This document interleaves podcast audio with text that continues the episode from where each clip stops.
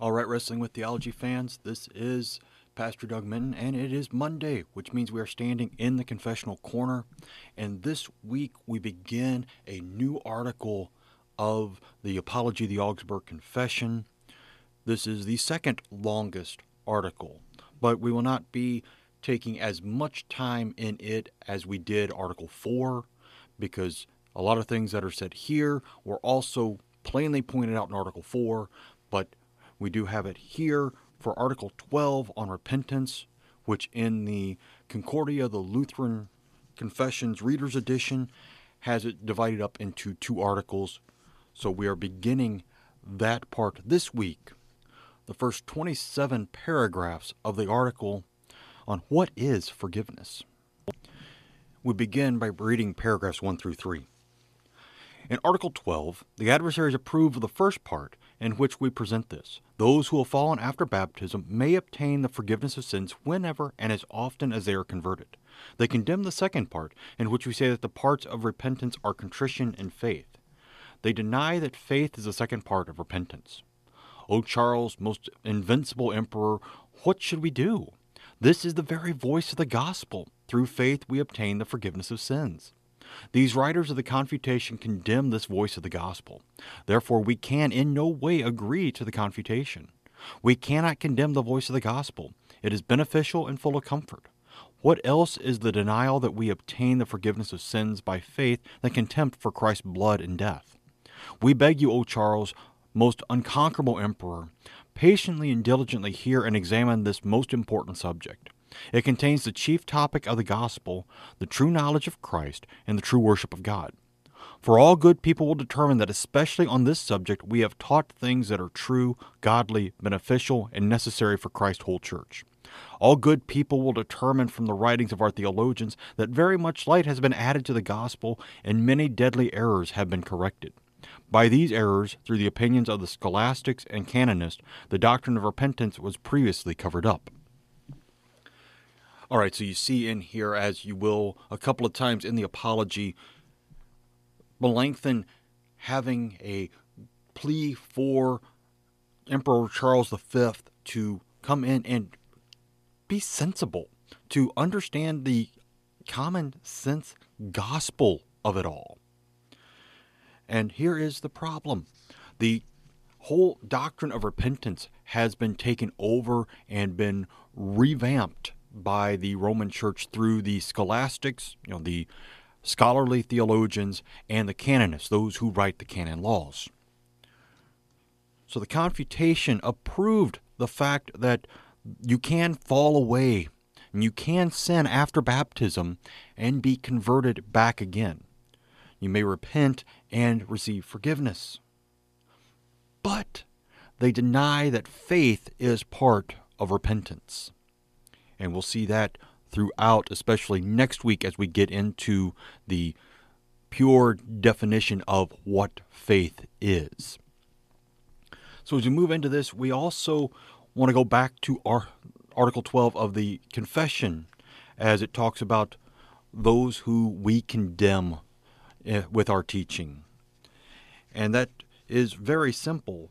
In paragraph 7 of Augsburg Confession 12, we have the Anabaptist. Let me find it for a second. uh, our churches condemn the Anabaptists who deny that those who have once been justified can lose the Holy Spirit.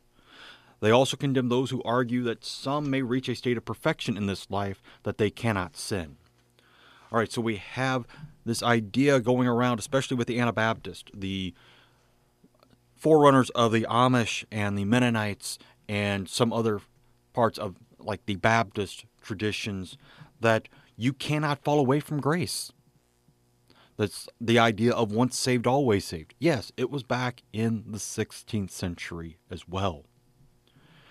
In paragraph 9 of the confession, we have the Novatians are also condemned, who would not absolve those who had fallen after baptism, though they returned to repentance. Novatian lived between 200 and 258 AD. So early, for, you know, first half of the third century.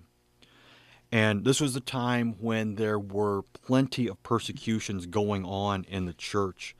and you had people falling left and right because they wanted to save their lives. And there was all kinds of controversies. Well, Novatian said anyone who turned away from the church, especially during the Decian persecution of 250 AD, could never receive forgiveness. They had fallen away, they had committed the unforgivable sin, and therefore the church had no need to offer them forgiveness because there was none for them. And the reformers say, we strongly condemn that teaching as well because we firmly believe that, yes, you and I, even though we are baptized Christians, are still sinners. We still need the daily confession, absolution that we have in the Lord's Prayer. Because after all, Jesus gave the Lord's Prayer first to his apostles. And in there, you have, forgive us our trespasses. So if there is no forgiveness for the Christian who falls after baptism, why does Jesus command us to pray, forgive us our trespasses? Novatian would never answer that question. We move on into paragraphs 4 through 10. Before we defend our position, we must first say this. All good people of all situations, even the theological profession, undoubtedly confessed that the teaching of repentance was very much confused before Luther's writings appeared. Theologians were never able to explain satisfactorily the numberless questions found in the books of the commentaries on the sentences. The people could not grasp the big picture, nor could they see what things were necessary for repentance, in which peace of conscience could be found. Let any one of the adversaries come forth and tell us when the forgiveness of sins takes place. O oh, good God, there is such darkness. The adversaries do not know whether the forgiveness of sins happens in attrition or contrition. If forgiveness happens because of contrition, why do we need absolution? What does the power of the keys bring about if sins have been forgiven already? Here they work even harder and wickedly to divert from the power of the keys. Some imagine that guilt is not forgiven by the power of the keys, but that eternal punishments are changed into temporal ones. So the most beneficial power would be the service not of life and the spirit, but of only of God's anger and punishments. The more cautious imagine that sins are forgiven before the church and not before God by the power of the keys. This also is a deadly error. For the power of the keys does not comfort us before God, what will quiet the conscience? What follows is even more involved. The adversaries teach that we merit grace by contrition. In reference to this, if anyone should ask why Saul, Judas, and similar persons who were dreadfully contrite did not receive grace, here's the answer. We take it from faith and according to the gospel that Judas did not believe. He did not support himself by the gospel and Christ's promise. For faith shows the distinction between the contrition of Judas, Matthew 27, 3 through 5, and of Peter, Matthew 26, 75. But the adversaries take their answer from the law that Judas did not love God, but feared the punishments. When will a terrified conscience be able to decide whether it fears God for his own sake or is fleeing from eternal punishments? The Psalms and the prophets describe these serious, true, and great terrors which the truly converted experience. Such great emotions can be distinguished in letters and terms, but they are not separated in fact, as these dear philosophers imagine. Here we appeal to the judgments of all good and wise people. Undoubtedly, they will confess that these discussions in the writings of the adversaries are very confused and intricate. Still, the most important subject is at stake the chief topic of the gospel, the forgiveness of sins.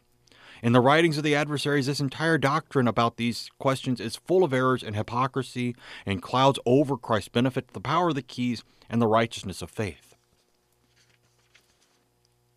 A long paragraph to be able to get to some of the many things happening in the medieval church leading to the Reformation.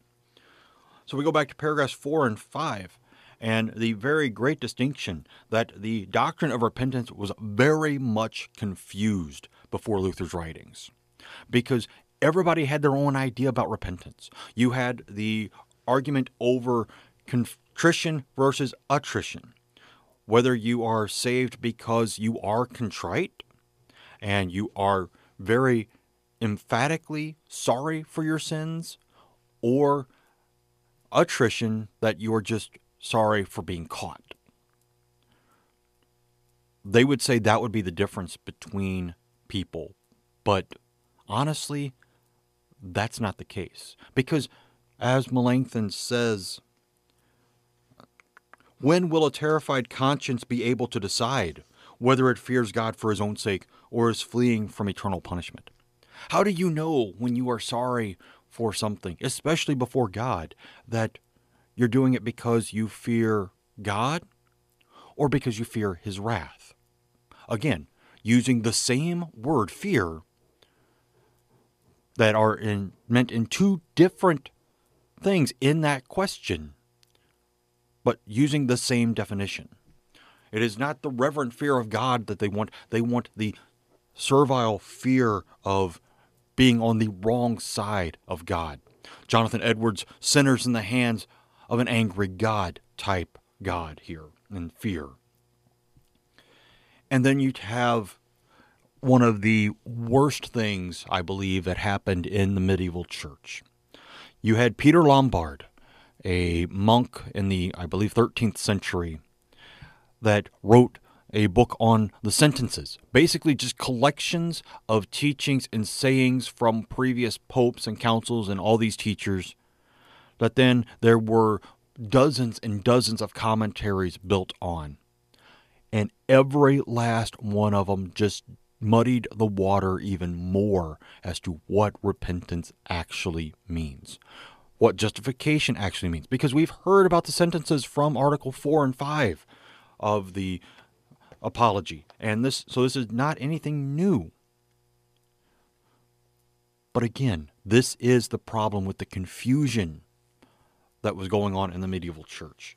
This is what happens when you take away from the Bible and its teaching and its inerrancy, it's without fault and error, and go, well, this is what makes sense to me. Because what makes sense to you may not make sense to me, which is why we have so many denominations in the world today, which is why even among Lutherans, we can't all agree with each other, even though we say we subscribe to the same book of confessions. All right, the other question in this is from paragraph 7. How can the priest, when giving, uh, when we're hearing confession, be able to change eternal punishments into temporal punishments, but they can't remove the guilt of your sins? They can't make you right with God, but they can take God's eternal punishments and move them into this life. That makes no sense.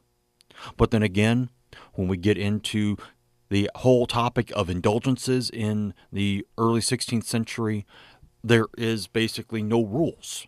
It's just you do what you want and you hope that at the end that you're not going to be you know on the wrong side of it.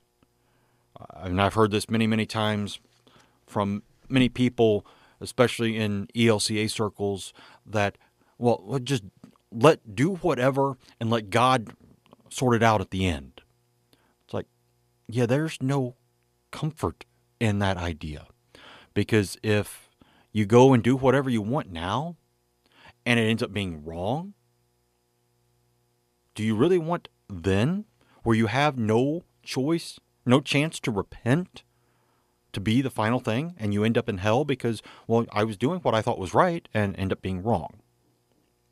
There's no comfort there. Just like there was no comfort in the fact that, oh, well, we'll take away some of the years in purgatory or possibility of hell and we'll just make you say the Our Father a dozen times and a couple of dozen Hail Marys in between and everything else that goes along in the rosary. it's like, how does that work? I mean, that's not biblical. It's not even logical. But again, like I said, this everything just muddied the waters as to what repentance actually is, which is why we have such a long and difficult subject with justification and repentance and why Melanchthon has to go to such lengths to discuss this. All right, we move on into paragraphs 11 through 16. These things happen in the first act of this play. What about confession? What a work there is in the endless listing of sins. Nevertheless, this is in great part devoted to sins against human traditions. So that good minds may be more tortured by this, the adversaries falsely assert that this listing of sins is of divine right. They demand this listing under the claim of divine right. In the meantime, they speak coldly about absolution, which is truly of divine right. They falsely assert that the sacrament itself bestows grace by the mere performance of one act, ex opere operato again, without a good disposition on the part of the one using it. They do not mention faith grasping the absolution and comforting the conscience.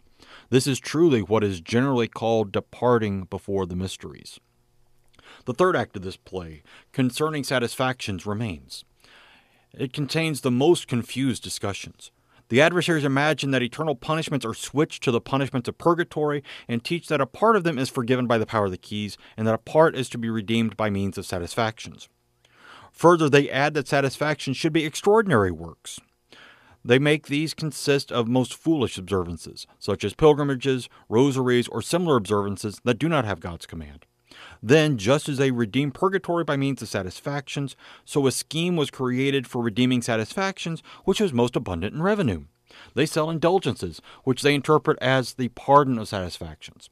This revenue is not only from the living, but which is more plentiful from the dead. Nor do they redeem the satisfactions of the dead only by indulgences, but also by the sacrifice of the Mass. In a word, the topic of satisfactions is infinite. The doctrine of the righteousness of faith in Christ and the benefit of Christ lies buried among these scandals, for which we cannot list everything, and doctrines of devils. Therefore, all good people understand that the doctrine of the learned persons and canon lawyers about repentance has been criticized for a useful and godly purpose. For the following teachings are clearly false and foreign, not only to Holy Scripture, but also to the Church Fathers. And we'll get to those in a minute. But I want to point out Melanchthon's statement here. The Roman teaching on satisfactions is, in a word, infinite. Because there is no set guideline as to, okay, you committed this sin, so this is the satisfaction that you need. No, it's by individual priest are able to determine what you need to do which then makes it to where you want to make sure you go to confession when there are certain priests that are that are a little more lenient on there. That don't make you go to Rome for a pilgrimage to be in a mass with the pope but will make you say a dozen our fathers or make you sweep the steps of the monastery or whatever you know. People will try to go to the ones that will make sure that they have the least amount of work they have to do to work off their sins.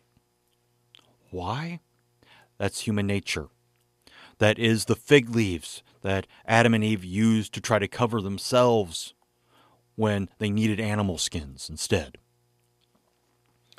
All right, so we're going to get back to this last part of 16 and then go through paragraph 27. Now, if you turn away from this for a minute and you start hearing, wait, that doesn't sound right. There are 11 topics here that we fall that we accuse and decry as being false and untrue. So do not get the idea that I'm trying to say any of these are right. We are saying that these are wrong. For the following teachings are clearly false and foreign, not only to Holy Scripture, but also to the Church Fathers. 1. Through good works, apart from grace, we merit grace from the divine covenant. 2. We merit grace by attrition. 3. Merely hating the crime is enough for blotting out of sin. 4. We obtain forgiveness of sins because of contrition and not by faith in Christ. 5. The power of the keys provides the forgiveness of sins before the church, but not before God. 6. Sins are not forgiven before God by the power of the keys. Rather, the power of the keys has been set up to transfer eternal punishments to temporal, to put certain satisfactions upon consciences, to set up new acts of worship, and to put consciences in debt to such satisfactions and acts of worship. 7. The listing of offenses in confession, as taught by the adversaries, is necessary according to divine right. 8. Canonical satisfactions are necessary for redeeming the punishment of purgatory, or they benefit as a compensation for blotting our guilt. This is how uninformed persons understand it. 9. Without a good disposition on the part of the one using it, that is, without faith in Christ, the reception of the sacrament of repentance by the outward act obtains grace. 10. Our souls are freed from purgatory through indulgences by the power of the keys. And 11. In the reservation of cases, not only canonical punishment, but also the guilt should be reserved for one who is truly converted. All right, this long listing of things that we definitely say are false to it. Just wanting to point out a couple of them again That through good works we receive grace. No, that's not the case. By merely being worried about being punished, we merit forgiveness. No, definitely not. Merely hating the crime.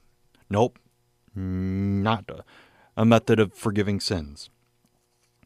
Uh, the power of the keys gives you forgiveness from the church, but not from God that puts the church ahead of God and who's in authority over the priest and who sends the priest out there.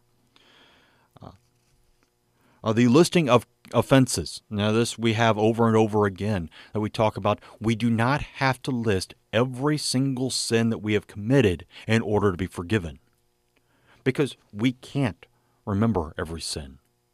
So we have the blanket confession in the Lord's Prayer forgive us our trespasses as we forgive those who trespass against us. We have the blanket confession in the preparatory rite for the divine service where we say, you know, I, a poor miserable sinner, confess all my sins, whether I know them or not, because I can't know all of them, because there are some that I didn't realize I was doing, or I didn't realize was a sin at the moment. So the listing of sins being a requirement, no, that is not it. And then my favorite one, ex opere operato. That just by doing the work of confession, just by going into the confessional and you know saying the words, Father, forgive me for I have sinned, gives you forgiveness. Just by doing it, whether you are actually repentant or not too many people try that route, and too many people find themselves truly, truly out on a limb. And that is not what I want for you. I want you to be firmly convinced that through repentance you do receive the forgiveness of sins. And it's not because, well, I feel more contrite. It's because God has said that He wants to forgive. Yes, and He wants you to be contrite. But it's not your contrition that forgives your sins. It's the faith that holds on to the promise of the forgiveness. That is what gives you the forgiveness of sins. That is what calms your conscience. All right, that's it for this week. That is what is forgiveness from Article 12 of the Apology of the Augsburg Confession. Next week, we get into the bigger discussion on what are the two parts, being contrition and faith, and how they connect to each other biblically, but also how the adversaries had torn them apart and thrown away, depending on their desire, either one or both. So be here next week for that in the confessional corner. Be here Thursdays for the digging deeper into the Psalms as we get into the meaty Psalms in the late 40s and 50s that are really good coming up very soon. So until then, this is Pastor Dougman wishing you God's richest blessings as you wrestle with theology this week. Amen.